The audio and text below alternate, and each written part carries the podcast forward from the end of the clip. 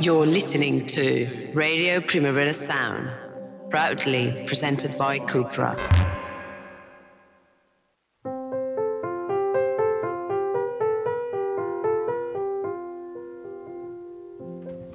Hello and welcome once more to The Weekly Review, a weekly radio show of poor wealth and little taste, in which Marvy leads us towards the light and out of my middle-aged hole of mandom. This week on The Weekly Review, we talk about the forthcoming Barbie movie, we review Sónar 2023, eviscerate HBO's The Idol, wave the beige flag, and run the critical rule over our album of the week, Jada G's Guy. But first, all right, that is Pink Pantheress with Angel, and not just any old song, because it's from the Barbie movie.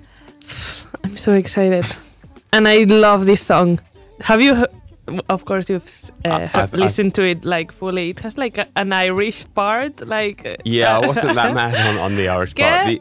Man, and you hated the part in Caroline Polachek where they have a whatever it's called, where she has a bagpipe. Or, it says bagpipes. Yeah. You're not like a good representation of your people. Of the Celtic race. Yeah. Oh, excuse me. I don't like the cause either, if that's any help. Well, or you two, or, you know, I can dig deeper. This song is, I don't know. Look, now it's playing or listen, potentially. The Irish part. Yeah. Do you remember Bewitched? No. They were this Irish girl band from the 90s. They all wore, like, double denim. And I wish they had a part in the Barbie album. So I was a little bit surprised when I saw Pink Pantheress was doing this song. Is it a good fit? Yes, and have you seen like the full like list? Well, it's now we're talking as if it's like news, but it's been out since May. The Barbie album, like people who collaborate list thing, but everyone is perfect. I think whoever curated, well, everything that's related to this movie is perfect. Like. The brightest minds of our generation are working in this film and everything that's related to it. Like Ice Spice and Nicki Minaj, the Harajuku Barbie, are having like a song. Of course, they have to. Like it's everything is produced by Mark Ronson. Like there can be no wrong. Dua Lipa, who is also playing a part in the film, like, Mermaid Barbie. I believe. Yes. Everything is perfect. Like, so I was inspired by this, generally by Pink Pantheress, to go and have a look at the trailer for the film, and it's quite a thing. Oh, this look. Do you want me to do the rant? Yes, now? I do. Yeah. No. That's not a bad thing. Quite a film. It's like wow. I was just like I can't quite believe it. But the fact that people are kind of surprised or starting to maybe understand the hype of everything. Like, I saw a TikTok where a girl said that a guy friend of hers was like, I don't really understand the hype about like surrounding the Barbie movie. Like, everyone who, like, in my circle of very intellectual and clever people are really hyped about it, and I don't understand it. And the girl did like a whole rant on TikTok, which I think perfectly like encapsulated why there's this hype and everyone is like losing it when it like thinking about this movie coming out. And I'm gonna like paraphrase a bit what she kind of explained in her TikTok. If I find it, I maybe can link it when we post the episode. But she basically said that if you don't understand the hype surrounding this movie coming out, it's because you're not intellectual enough. Like, not in a bad way, but there's like this side of intellectualism, like the feminine anti-intellectualism, which it is basically this pushback against these increasing constraining standards for women and feminine presenting people. Like this whole like bimbo renaissance that we have been seeing like for at least these last few years or months or whatever, that kind of appeals to this lifestyle that women and feminine presenting people like want to go to this kind of side of life where they're not held accountable for intellectual responsibility, because there's this capitalism thing happening where we're exploited too much production, too much everything, and it's like, okay, fuck everything. I don't want to do anything. I want everything being. I want to not have a thought ever in my life. It's just like a rebellion, kind of like it's a performance. And I'm not saying it's like the best way to achieve, I don't know, change or whatever, but it's like a response against this hyper production capitalism, patriarchal, all the words, all the bad all things, the words. And the absurdism of this kind of movie, like a Barbie movie where everything's being, and not only it's a Barbie movie, it's also directed by Greta Gerwig, who is like the best director ever. It obviously speaks to this kind of target, and it has nothing to do with like people being like, oh, I didn't really play with Barbies when I was little, like, it's not for me, or I'm a guy, so this is like a girl's movie. Well, it is a girl's movie, but it has nothing to do. It's just you don't have it's not for you, not in the sense that you didn't play with Barbies, but in a sense where you don't have a good enough grasp of what is gender studies and the feminine discourse. And that's okay. You're under it, not above it. You're under it, and it's okay, not everyone can understand it. And also, yes, I love Barbie, and I played with Barbies. That's why I want this movie, and that's it. Marta Salicrú, are you into the Well, you also played with Barbies. I mean, I have everything. In fact, I have recently remodeled my home, and my pink, like my bath. It's like it looks like the toy I had with the where Barbie sit and do her makeup. I mean, now I have kind of that. I mean, it's a dream come true. And are you into the film? Or will you be into it? Super into it, because as Mar was saying, I'm sure that if there's someone who can make all the different layers of depth that the character Barbie can nowadays, I don't know, what all we can deal with it, starting as with the Barbie character as a starting point. I mean, Greta Gerwig is the one who can treat all this depth, all these layers in the way that we need to. Only with the like two trailers that are out, there's so many references, like niche specific, like a second that you, if you don't see it, it's gonna fly by, but if you like pay attention, it's like, oh my god, she's such a genius. It does look pretty funny. I'll give you that. As far as I got, basically. And is this going to be the song of the summer, Pink Pantheress, Angel? I think the album. Okay. All the songs that are gonna come out are going to be the album of the summer. Fair enough. Okay, I just wanted, before we went on, to, how I have a real big thing about how I hate celebrities with big podcast deals. Like us. We're basically celebrities at this point. No, but I really, really hate it. And that, like, Meghan and Harry, I've got nothing against them. Nothing against them. No? No, I watched the documentary and I had to conclude I don't really know where I stand on it. I've got nothing against them, though. Even when Harry the Nazi dress, he talks about it. Yeah, he does. And he claims it was his brother's idea. Yeah. Like his like thing was like, I was stupid enough not to know anything, so I was told to do that. And it's like, okay, the stupid card always like it comes in handy. If you're anti-monarchy, anti-British monarchy, as I am, that documentary is quite a difficult thing, because on the one hand, you're sort of being invited to celebrate the monarchy, and on the other hand, it's basically like, well, we're bringing down the monarchy. I really don't know where I stand. It's like, it's very strange. But anyway, look, there was good news for me, because they got a $20 million deal with Spotify, and I was like, come on. And because there's no room for more podcasts. Podcasts are finished. They're not finished, but there's no new ones. Assume that they were not monetizing enough, of course. No, Spotify was not the investment. They wouldn't recover it. So they only made 12 episodes. So oh my god, yeah, that's like more than $1 million an episode. It is, yeah. Oh my God. I mean, low for us, obviously. But and Bill Simmons, who is the Ringer Podcast Network founder and sold his company to Spotify for $196 million in 2020 and is currently Spotify's head of podcast innovation and monetization, although, frankly, he may not be after this interview. He said in a podcast that... all right, can I quote this? I wish I'd been involved in the Meghan and Harry leave Spotify negotiation. The fucking grifters. That's the podcast we should have launched with them. And he said that, literally. Yeah, he did. Yeah. I've got to get drunk one... the deal is over. Oh, no, it is. It's finished. Yeah. I've got to get drunk one night and tell the story of the Zoom I had with Harry to try and help him with the podcast idea. It's one of my best stories. Fuck them, the grifters.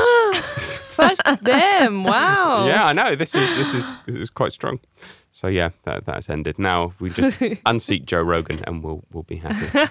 Wow, yeah. They kicked out Harry and Meghan before Joe Rogan. That's quite... Yeah. Well, I guess Joe is bringing the numbers, so whatever. Yeah. Right, let's have a little song and then we'll talk about Sónar. All right, that is just a little snippet of Peggy Goo. It goes like na na na, which I've introduced because we were kind of talking about songs of the summer and that might be one of them. And she played Sónar, although none of us saw her. So it's slightly irrelevant. But Marta, you were there. I was there. What did you reckon? It's a very general question. I might say that I might have seen Peggy Goo because in the end I was late enough. But I decided to stay with Honey Dijon. Oh, love Honey Dijon. I love her too. Though she had a bit of technical issues. She was not sounding awesome, to say it in a way. There was something with the bass that was making noise. But what can we say about it? I mean, it was fun. It's always fun. Your big highlight was Fever Ray, right? Oh my God, she was amazing. I mean, I think that she was the main reason for me to go to Sónar at all. And for me, it was very rewarding to see her. Her show was amazing. I mean. It sounded great, and all the mise en scene. It was amazing with an all female band with a percussion section and also keyboards, and then three singers who also their movements were very choreographed not as in a dance choreography, but all the movements, all the way how they move in the stage, it was all thought about, how they were dressed. It was amazing. It was, and all was so coherent with this aesthetic of terror of recently Fever Ray's work. But even though it was so attracting, I don't know. It was amazing. I mean, I was bringing to the show some friends who were not as. I mean, I compared them to the Fever Ray faith because it was an amazing show. Though you were not that. You do not share my enthusiasm that much, at least. Well, I think we had exactly opposite. No, but not in a bad way, because like basically, Fever Ray followed Aphex Twin. Those were the two things I really, really wanted to see. And I went to see Aphex Twin and my mind was so utterly overcome. There's just so much stuff that basically, and it was so hot and so loud and so intense that after that, all I could do was sit outside for about 15 minutes. Then I realised that Fever Ray was on and I went over to see Fever Ray, but it was just sort of... it was massively, massively full, and B, I just almost couldn't listen to any other music after that, just because... Aphex Twin was so intense. There was just like, well, why have they only got one keyboard? What's that noise? Why? It just didn't make any sense to me. And that's not Fever Ray's fault. That's kind of Aphex Twin's fault. Well, you hated Aphex Twin, or you didn't like? Yeah, I was it was you said as overwhelming as a positive thing, but for me, what it was not. It was. I don't know what I like most of Aphex Twin work. It's his ambient music, And of course, I already know. I asked you like in a before, like in a kind of hope-ish way, is there a chance that he's going to at least start, he said, with a bit of this side of his work? But of course not. And as you were saying, it was, and I have to say that I left the show to get a good place to see Fever Ray well enough. I left Aphex Twin kind of early, and some friends of mine who stayed there, they say that it got even much more hard when I left, and it was pretty hard for me when I stayed there, like hard techno, so intense, but it was overwhelming for me. It was almost like he heard you asking for something ambient. It was just like, no, absolutely, we're going the other way. The other thing I thought was like, because it's such a big venue, it was really echoey, and then it was already really confused. Like it kind of made it even more. And my God, was it hot! But quite a lot of people left, I think, actually. Like, I think so. The visuals were amazing. There was this. He was playing. He was into a cube, giant cube, and there was this confusion with what the images, the visuals that were on the cube and the visuals that were on the background. And I mean, the visuals was amazing, and it really suited the intensity of the rhythm. But I think that of course it was a show that wanted to create. And, well, it was, I don't know how to say, it's kind of, I dare you to stay. I that was the feeling. I lost it there. I lost it.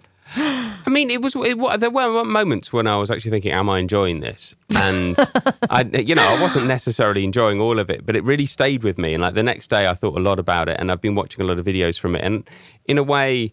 I'm not saying that enjoying yourself isn't important, but sometimes that's kind of what I like, things that just leave an impact. I'm still thinking about it today. It's like, what actually happened? I completely agree with you, and I prefer much more the impact I got, even though I was not particularly enjoying it. But as you were saying, I'm not gonna easily forget that, and. You know that we can easily forget some other shows. So I agree with you.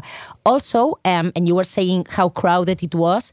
I think that maybe one of the, from all the editions to Sónar I attended to, and they are many, maybe never there was so many people that early at Sónar de Nit, at Sónar by Night. I mean, people was leaving Sónar by Day pretty early to arrive to Aphex Twin on time, which he was starting at 10. It started early. I got there slightly late. I think it was meant to be starting at 10:10. He started at like 10:05 or something like that, and actually finished early as well, which was crazy. And the queue outside was insane, but we got there in the end. Anything else you saw? Also, I think that Sónar by Day on Thursday, it had an amazing lineup, and I really wanted to see Oneohtrix Point Never, and I really enjoy it, and also he's an artist that I think that also something that he wants to and he has always looked for is not to he fights indifference, because his music also, he looks this bit of discomfort, and he has always looked for this sensation, but it's in a way that it's more comforting for that. It's a discomfort I like, since maybe I'm not the way that Aphex Twin approaches this same idea, it's not a one that I can be on his side. One thing I found really fascinating about both Aphex Twin and Oneohtrix Point Never is they drew massive crowds. Really? What do you see Sónar as being these days? Because for me, it's at its best when you've got like experimental things on the one hand, and you've got then big raves. you know, and it's quite hard to pull it off, but I think it does it well, I think. I think that with Oneohtrix Point Never, though, there was lots of people at the entrance, and lots of them, they were chatting, and there was lots of noise. I mean, it was a point, I don't know, like 20 minutes on the set, that I think that they push up the volume dramatically, because before there was too much people chatting. So, of course, as in all festivals, these big names attract a lot of a crowd that maybe is not that into their music. And also, Sónar, I mean, it's an experience. It's an experience to enjoy, to have fun. And I think that sometimes some part of the crowd, maybe, I don't know, it's more for the enjoyment and not for the experimental part of it. Well, I thought, for example, like Bolis Pupol and Charlotte Adigéry, who played the massive outdoor stage, I thought they... not stuffed a little, because they went across very well, but I lost quite a lot of them. I far preferred them at the Weekender, when it was like a small kind of venue, because I thought a lot of their subtleties got a bit lost.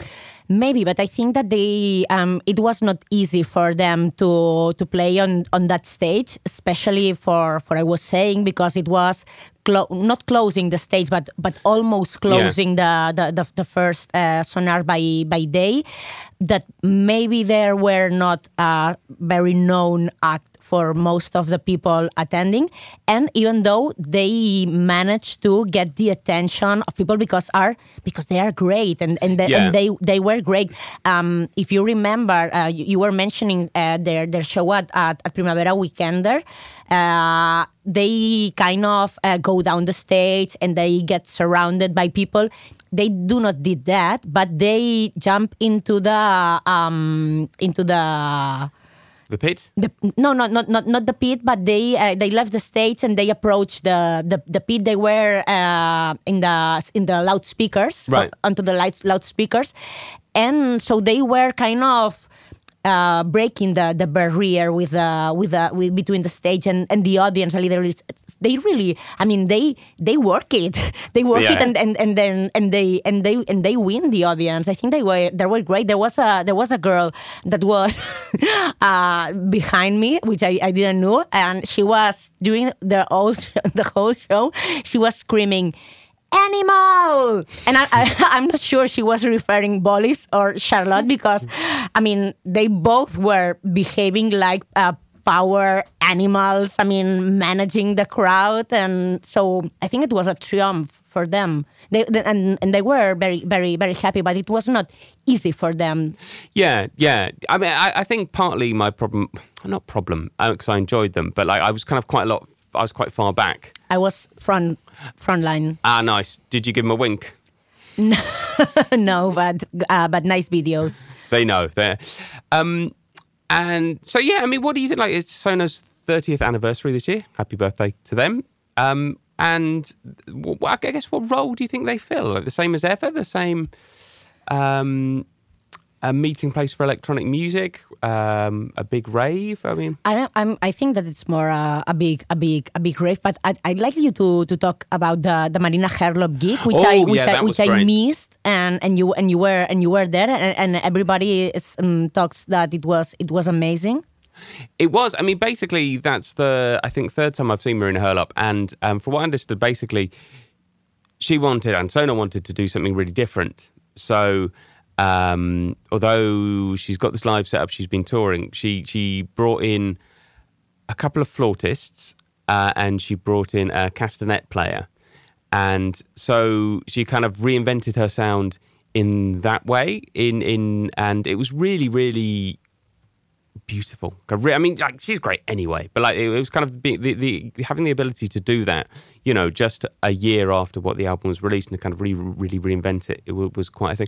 I was talking about this with Philip, and I was trying to think of a way to talk about her without mentioning Björk, because Björk is such a cliche. Every time you get like a female artist who's sort of vaguely experimental, it's like, yeah, Björk.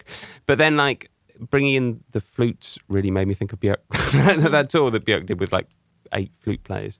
And I love Björk, so that's a good thing. I mean, of course, it doesn't sound right just like that, but that's sort of what made me think of it. But it was a real triumph, and like, I don't know, 2,000-3,000 people there, really full. I think she was really happy, and it was great.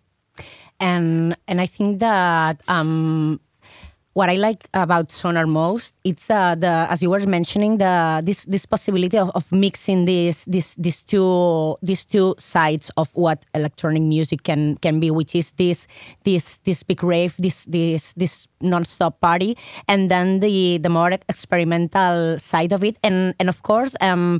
Either if you're part of the audience that enjoys one thing or the other, or if you can enjoy both at different moments, I mean, you can find them, and it's something that it's constant. So thinking about the 30-year anniversary, Sónar keeps on being. It's what it's always been, and what it's essentially being, which is mixing these two parts. I either enjoy the shows by combined by No Such Thing and Daito Manabe and Ryoichi Ikeda, and also for instance, Mar, I think that you have you had Love, the Mike Q DJ set. Which, I mean, he was playing all Beyoncé's Renaissance in full, one song after the other, practically. I thought the thing that would give me more FOMO would be Aphex Twin, because I know it's like special to see him live. He doesn't do that many live shows except this year. But I at the end, the thing that got me like FOMO was Mike Q. A friend of mine was DJing somewhere else. I didn't see that. I kind of missed it. I really like Mike Q. It was amazing. I mean, it was this full tent that is now Sónar Village. This huge tent. It was full. People was dancing. I don't know. I don't know if he eventually made any movement because I was not there all the time. But when all the time I was there, he was also only DJing. But all people was kind of mimicking, doing the best. All week we can to be part of the ballroom culture and enjoying Beyoncé's Renaissance, which is what I mean. If I had to go to Sónar to finally go to a club and listen to Beyoncé's Renaissance from top to bottom, I mean, it was worth it. Were there drunk British blokes trying to Vogue? Sorry. Were there drunk British people trying to vote? I do think that there was less international audience than, and I think that it was that Sónar was more international oriented in the past, but maybe you can detect it more being for your expat condition. Mm-hmm. But I think that I remember more British people that maybe there was a crowd who was in Sónar 10 years before that. I think it was a crowd who enjoyed the rave and the hacienda movements when they were younger, and I think that maybe they are not coming back to the festival, and now the audience is mainly Spanish. Well, I think because I think Alfonso said when he closed, when he did the press conference closing Primavera Sound Barcelona, there was a lot less British people. I don't think I'm inventing that. And it's quite obvious, really. Like Barcelona used to be a relatively cheap place for British people, and now the British economy's tanked, and Barcelona's become more expensive. It's quite an expensive place. It's like, and it's as simple as that. And you have to wait for an hour in line at the passport control, which no one likes. But you know. Oh dear, let's not get started on that. Anything else, Sónar? Yes, I mentioned to Bendy Gisk also. We met there, in fact. Didn't we? Or no, I didn't see him. I didn't see him this time. This amazing saxophone player, also very, very abstract. It's one of those shows that I get into the perfect concentration state that I think that was required to enjoy it, and maybe that's what it lacked for me at Aphex Twin. Maybe it was my fault that I was not able to enter that state of consciousness that some acts require to enjoy them. I didn't see this gig, but I saw Bendik play, I think it was Mutek, and it was really, really fabulous. Just like the amount of power he has, one person on stage with a saxophone, is unbelievable. Like, just hypnotic, mesmeric. Exactly. It's really quite and cool. Also the way he looks. I mean, he has a so powerful image, so... And, I mean, because he's about 6'5", he's very tall and wears big heels as well. It's like, yes. It's amazing. Right, shall we listen to some Fever Ray? Okay, this is Candy. That's Fever Ray with Candy. Sorry, Fever Ray uses they and them pronouns. I don't think we got that quite right, but yeah, apologies for that. And from the wonders of Sónar onto the horrors, the absolute horrors. You know, when I was thinking of how much Meghan and Harry got paid for podcasting, I was thinking like, I should get paid that for having to watch this goddamn series, because I only watched one episode. Did one? I watched two. I mean, I thought one was my obligation, and you know, because I couldn't read it. Does it get a lot better in two? I mean, we're talking about The Idol. If someone is wondering, it. Yeah, so they must know. I think.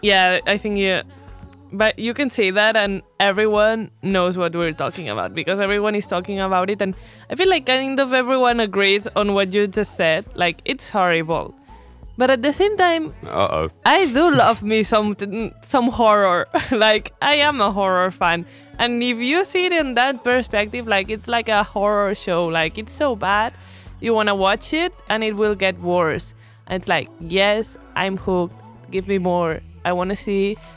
The Weeknd, Abel Tesfaye, or whatever he goes by now, do the absolute worst acting, like thinking he's the baddest of them all. Like, I know he's doing a role, and I know what acting is. I'm not stupid. I know that it's not The Weeknd, and I know got that acting.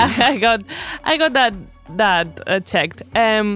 But I feel like, not knowing personally The Weeknd, but imagining his personality, he kind of feels like he kind of enjoyed a little bit too much playing that role. Like, yeah, I'm a bad boy too, and I'm gonna play a bad boy. He's so bad. He's gonna do mischievous things and have sex with very beautiful women who are so out of their their standard. Like, yeah. But right, okay. Yes, but I thought The Weeknd was so bad that I'm literally... hooked. I don't think I can listen to his music ever again. Oh, yeah, me too! I really like The Weeknd. He's made some incredible music. His last time was great. I don't think I can listen to it again. I don't think I can do it again. I'm just going to see Ted Ross doing that dance, you know. It's going to be cringy now. Like, oh my God, are you... but at the same time, this feels like we don't understand what acting is. But we do... But... do we? We do. But was it acting? Like, it's so bad. I feel like he is the one who doesn't understand, and he's like kind of playing an alter ego of himself. Like, if I wasn't a singer, I would be this. But at the same time, I'm projecting, maybe. I don't know. The thing is, what I don't agree with the whole The Idol discourse is like, I'm okay with TV shows not having like a morale always. Like, I'm okay with fine. People having sex and sex selling and it being commercial, and people watching TV shows just because there's hot people in it and famous cast and Jinny from Blackpink. But the thing that makes this show bad, it's not that it doesn't have a morale, and it's not like it doesn't have like social criticism and blah, blah, blah, which would be good too if it was that way. But if it's not, it's also like, okay, I think it's like just, it's genuinely just bad. Like, you could make a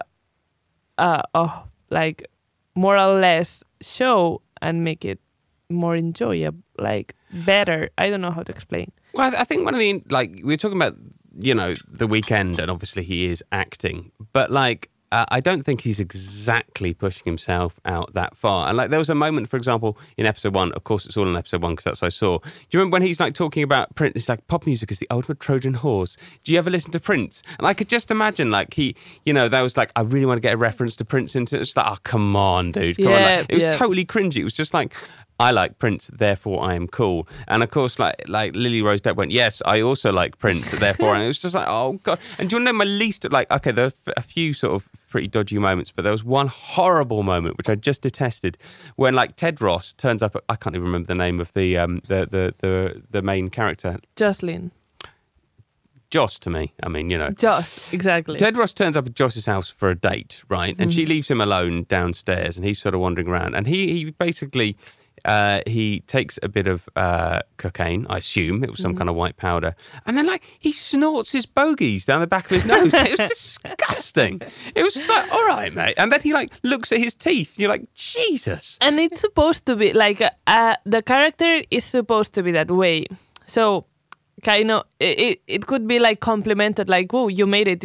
You made it disgusting. But I don't know what is missing for me.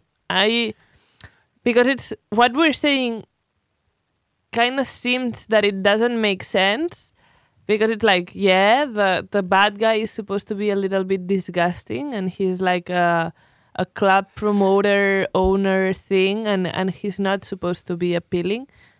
Oh, but he's supposed to be appealing in some way. In some way, yeah. He? Because like the biggest pop star in that world is attracted to him. So it has to have some kind of appeal. So I don't know. And the other thing I hated about the first episode, I watched the first and the second, but about the first one. And it's something that bothers me, not in The Idol, but every time when it's not well done, because to me it's the base of a good show or a good storyline, is the character development from when Jocelyn sees Ted Ross for the first time. She's kind of disgusted. She's like, oh my God, this cringy club owner is talking to me and acknowledging the fact that I'm in his club and now he's putting the spotlight on me. Oh my God, kill me.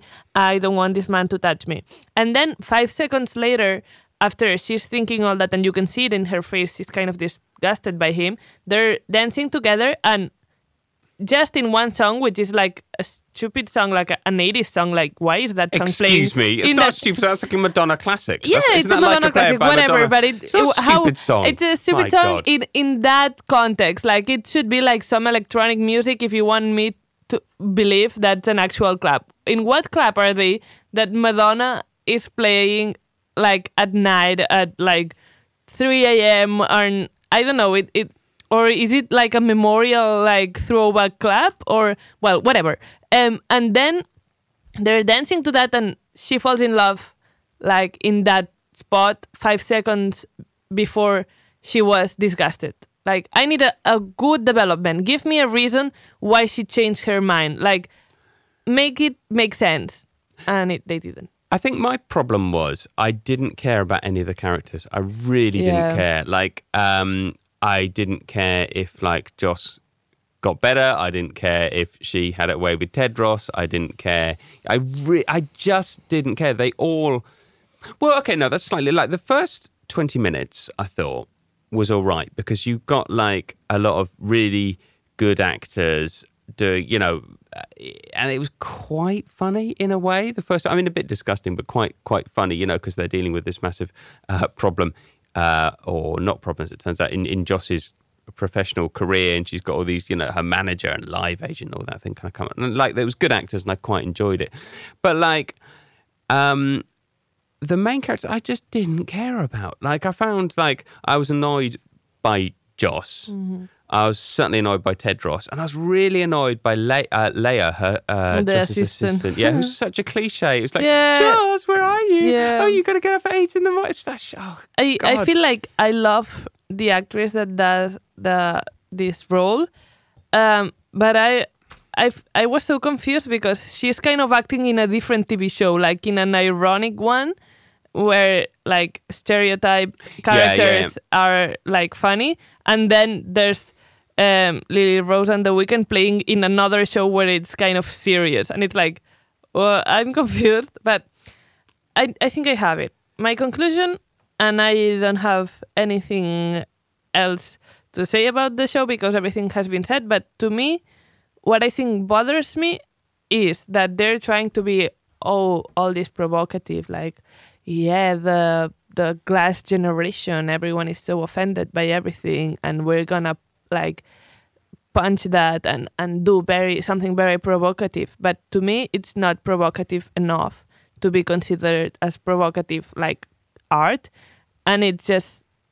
tame, and it's not good enough to just be tame. And it's like, either you go all the way or you do something different, but it's not what you think it's not what you think you're doing. It's not giving what you think you're giving. Oh, I know you said that was your last thought, but I've got one thing that interests me. The why I think we both enjoyed Euphoria, right? Yeah. Obviously by Sam Levinson, and it has some of the same things, and it has a lot of debauchery and kind of things like that, and sex and drugs and that kind of thing. And we did not enjoy The Idol. No. I've got a theory, but I want to hear what you think. Why do you think Euphoria works and The Idol doesn't? I thought about this too. Like, was it not critical enough about Euphoria? Like, Euphoria is not perfect, but I did enjoy it, and I was looking forward every week for the new episode. And with The Idol, I will watch till the end, but it's not something that I'm on my edge to see the next one. And I don't know. You tell me what you think, because I haven't reached like a conclusion, but I did think about this. I think there was a few things, and like on the one hand, the Euphoria actors are all really good, but Lily Rose is really good. It just she has to play a role that is not good enough. But The Weeknd is not. No, and The Weeknd is horrible. Very pivotal role. Mm-hmm. And there are very good actors in The Idol, but like he really lets it down. It up, yeah. And like everyone in Euphoria is really good. Mm-hmm. You know, really. The script wasn't as good. It's horrible. And I think maybe the most important thing is it's like when you've got like a big star, you know, and a nightclub owner. It's like, well, of course they're kind of going to do all that kind of stuff, you know, because like they're adults and they're kind of, you know. Whereas like with Euphoria, it's not such a cliche maybe, and you've got kind of like... And it's a high school like drama show. Yeah. I mean, it is a cliche, but it gives something, like, or at least it feels like it pays homage It pays homage, and it makes it like... our time, like a high school show, a drama high school show of 2023 or 2020 or whatever the years were when Euphoria came out. But this is like a stereotypical show too, like a pop star or a person who's really famous and their difficult life, which is a show we have seen before and it's played many times, but it doesn't do like a great homage to this kind of show, to this kind of like narrative. Like, I feel like it falls short in many ways. Are you gonna watch any more? Yeah, of course I'm gonna finish it. Oh right, I'm not. I love the song, I must say. I have it in my head, it's stuck all day. Like, I'm just a freak, yeah. Like I on one hand I'm like, oh, fuck The Idol, it's horrible, and then on the other side of my brain it's like, I'm just a freak, yeah. Well, you know you want it. Should we listen to a bit of that song? Lily Rose Depp, world-class singer / I'm a Freak. All right, Lily Rose Depp, world-class singer / I'm a Freak. That's enough of that. That's enough. Nope. No, that isn't, because we're going to Rat Girl Summer. What the hell? No, man! Why did you look at the script? Oh, my God. I'm so sorry. All right, we're not going to that. We're going to you explaining what's hot on the internet right now. It's literally alert. There. It's literally there in bold text. Damn it! I should have like kept it blank. Okay, I have 3 concepts that are like new, probably to you, And in the internet, because it's been so long since we did this, because we've been so busy, like businesswomen, having to do a lot of interviews and keeping up with the people that employ us, which is Primavera Sound. I've been moving a barge round in the Suez Canal. What? It's my new speciality, moving barges round in the Suez Canal. Another one got stuck. Oh my God. So a lot of terms... came in the internet, and I think you have to keep up, because if not, you will be another white man who doesn't have internet knowledge and is not in touch with culture. I mean, that's fair enough so far. Yeah, fair enough. Yep. I mean... That sounds about right. Yep, so tick. What do you want to know? I have three concepts for you to discover, and you can choose the order, because you have a voice and a choice, because it's your show also. What do you? I wanted to make it like mysterious, but do you want to know about this kind of girl summer that we're having? It's Brad Girl Summer, because Ben already said it. What do you want to know about Riz? And you might not know what that is, or do you want to know about beige flags, which also you don't know anything about? I've got my order of priorities worked out. Firstly, Rat Girl Summer. Okay. Secondly, beige flags. Okay. And thirdly, Riz. Okay. Does that work? It works perfectly, because Riz is the shorter one. Okay. Okay. So this it's very important. I feel like it's been a tradition here to explain what kind of girl summer we're having each year. So girls, listen up. This is a Rat Girl Summer. What does that mean? It's very important, and Lola at TikTok came up with it, and I think, once again, the brightest minds of our generation are the people with access to, or with a TikTok account, and internet girlies are the ones who are like pushing it forward in society. And she said, this is a Rat Girl Summer, which means that we will be scurrying, will see us scurrying about outside in the sunshine, nibbling on our little snacks and finding ourselves where we have no business being at. It sounds really rodent-like to me, and I'm really into it. And she also, like, if you feel lost still with this definition, she made a list of things that you have to take into account if you want to be part of the Rat Girl Summer community. First of all... Which I do. Yes, both of us will follow this list to the spot. First of all, you have to go outside. You cannot scurry in bed. You cannot scurry on your couch. You need to leave your home. You have 2 days. She allows two days a week maximum to be allotted for decaying. Do all your scrolling on TikTok or whatever, and binge watch The Idol or whatever you're watching. Yeah. And do all the rotting in your bed you need to, but only maximum 2 days a week. Other than that, you have to be outside. You need to live. You need to go do your little mischievous things outside. Second of all, nibbling on our little snacks. What does that entail? She says, we're eating and enjoying eating, which means no toxic diet culture like bikini season, whatever, blah, blah, blah. Just eat, she says. Eat nourishing meals so you can make mischief and cause mayhem, like a rat. And finally, kill the cringe. The cringe is over, and no overthinking. That's done. That's over. And to back up that idea, she says, you think rats think twice before stealing a slice of pizza and scurrying across the subway platform? Of course not. We're rats. We're Rat Girl Summer.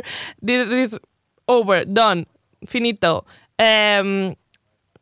Did you get the list, the important things? Are you ready for Rat Girl Summer? Because today... It's the first day of Rat Girl Summer. It's the summer solstice or whatever it's called. Isn't that tomorrow? No, I think it's today. 21st of June. I think it's the first day of summer. Excellent. So congratulations. It's summer. So your Rat Girl Summer era. Yes, I'm definitely up for that. Definitely up for that. Okay, next up. Now that you're all ready for summer, I need you to know the concept beige flag, because... Right. By the end of it, you will have a test and you will have to answer me. Okay, so this is a term that basically like red flags, you know what it is. Yes, like a dude has a red flag. Like it's he's called Ben, for example. Yeah, being called Ben or being mean to your mom. Red flag, over, bye, don't talk to me. But a beige flag is kind of something that if you tell me, it will make me like pause 3 seconds in the conversation and be like, okay, that's weird, but okay, it really doesn't affect me that much for me to not want to talk to you ever again. But okay, weird, beige flag. And there are, these I got these examples from an article on The Cat that basically explained beige flags too, and she like Mia Mercado, who has this column on The Cat, she had these examples, and a lot of them are very funny. And I want you by the end of it, so you can start thinking what is your beige flag. I will tell you mine, and then you tell me yours. So a few examples are, for example, one girl who said like, my beige flag is that to me, cash is not money. Cash is a coupon. I bought a coffee with cash. It was free. Got my nails done and paid in cash. Also free. I cannot see the dollar amount leave my bank account. Then no money was wasted. Beige flag. And I kind of understand it. Maybe I have that beige flag too, but I don't pay with cash ever, so it doesn't happen to me. Also, another one said, like, my beige flag is I haven't seen most of the classics. Titanic, no. Star Wars, no. Marvel, too lazy for that. The Office, Friends, Twilight, Grey's Anatomy, no. Like, she can be bothered. That's her beige flag. I haven't seen Star Wars either, so... Yeah, we've discussed this now. My beige flag. I really don't care about that. Yeah. And this one, to me, maybe it's my favorite, because a lot of these beige flags are girls doing the beige flags of their boyfriends. And one of them said, my boyfriend's beige flag is that he sets timers instead of alarms. It's midnight and he needs to wake up at 6. He'll set a 6-hour timer. It really fits you. Like, if you said you do that, I would believe it. The hell do you mean? That's one of the weirdest things I've ever heard. I don't like that at all. That this person's boyfriend did. I do not like that. I certainly do not do that. I have an alarm on my phone and I set it. That's so weird. Why would you set a 6-hour timer? Why would you do it? Beige flag, but would you stop talking to someone? No. I'd continue with the relationship as it was. I'd be like, oh, that's a bit weird. Do you want to know my beige flag? Yes. I autodiagnosed myself as allergic to avocados. I think I don't need to go to a doctor to know that. I think I know my body well enough to feel like I am allergic to avocados. I don't need someone with a license in medicine to tell me that. I know myself well, way too well. And everyone is like, you cannot make that up. And I was like, look at me. I'm doing it. Like, watch me. You can't stop me. Yeah. Beige. I'm taking a second to think about it. Yeah, it's the 3-second. And it's like, okay, I'm going to continue. Okay. I've considered things. It's not bad, but it's not... I really don't agree, but yeah, you cannot change it. I was thinking of one and I've got one. I'm not quite sure if this qualifies. I didn't have that long to think about it. Okay. But my beige flag is that I hate bananas, but I like banana-flavored things. I love that. And do you want to know that I buy your beige flag and I will appropriate it, because I also don't like bananas, and I also autodiagnosed myself as allergic to bananas a few years back, but now I came out as banana friendly, even though I don't like them. I can eat banana flavored things because I'm not allergic, turns out. I'm just allergic to avocados. Avocados will not be... I am not avocado friendly. I'm sorry, my body is against them. I'm biologically against avocados. Wave those beige flags. And also, maybe this is the second part of this. I love coffee, but I hate coffee-flavoured things. Oh! Why? I love coffee-flavoured things. Coffee sweets are awful. Like coffee, when you put them in chocolate, it's like, it's a terrible thing. Beige flag. Everyone loves coffee-flavoured things. We've just got a second. I mean, literally 2 minutes. Okay, finally, the word breeze is just a definition. Yes. Apparently, people are now talking about, because all of this came out of, well, I saw it because of a BuzzFeed interview with Tom Holland, and they asked him, what's the secret to your wrist? And he had, I have no wrist whatsoever. And they were talking about pulling Zendaya. What does wrist mean? Wrist is short for charisma for some reason, and it has caught on. People are really using it as a word. Even Tom Holland, who has very few internet access, apparently, because he manages social media so badly. He knows this word, so we have to know this word. So when you want to talk about like being a good flirt or having game, you talk about Breeze. And according to TikTok, Breeze lords can be people like Jack Carlo and Omar Apollo. And maybe me. That's me this summer. I'm a Riz Lord. That's quite a random... Can you have a Rat Girl summer and be a Riz Lord? Yeah, okay. I think so. Because it's kind of mischievous. Like a rat. Jack Carlo and Omar Apollo seems weird to bring together. But I kind of understand it. Like, both of them are very different, but one thing they have in common, the Riz. The Riz. Okay. Mm-hmm. So, our time has come to the end. I'm up to date with what it says on the internet. I feel good. We didn't get to talk about Jada G. I'm going to say maybe we will next time, but also we probably will just get carried away and won't. But you never know. Just listen to the album yourself, people. No, but I've got things to say. We can't have people listening to the album. People, you have homework. Listen to the album, and next week we will tell you what to think about the album. Exactly. And if you think anything different, there'll be trouble. You'll be punished. All right, let's play it with Jada G and Meant to Be. See you next week.